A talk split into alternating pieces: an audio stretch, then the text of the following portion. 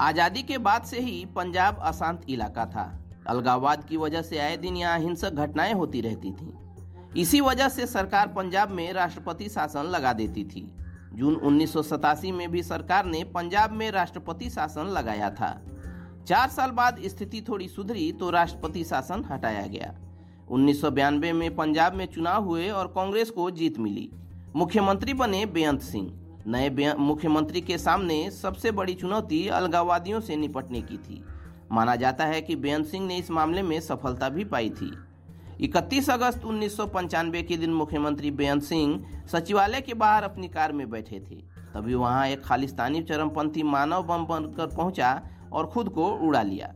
धमाका इतना जोरदार हुआ कि लोगों को दूर तक इसकी आवाज़ सुनाई दी। चारों तरफ़ धूल और धुएँ का गुबार छा गया। आसपास खून और मांस के चीथड़े फैले थे। मुख्यमंत्री की हत्या हो चुकी थी। उनके साथ 16 लोग और भी मारे गए। 31 जुलाई 2007 को कोर्ट ने इस चर्चित मामले में फैसला सुनाया।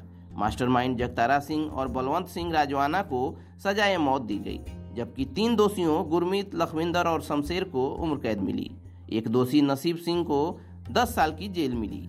फैसले के खिलाफ पंजाब हरियाणा हाई कोर्ट में अपील की गई, जहाँ जगतारा की सजाए उम्र कैद में बदल गई, लेकिन बलवंत की सजा बरकरार रखी गई।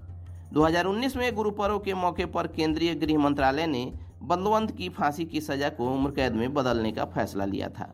चलिए दोस्तों, आज के इस पॉडकास्ट में इतना ही। मिलते हैं अगले पॉडकास्ट में। तब तक keep searching for knowledge and try to be a kind person.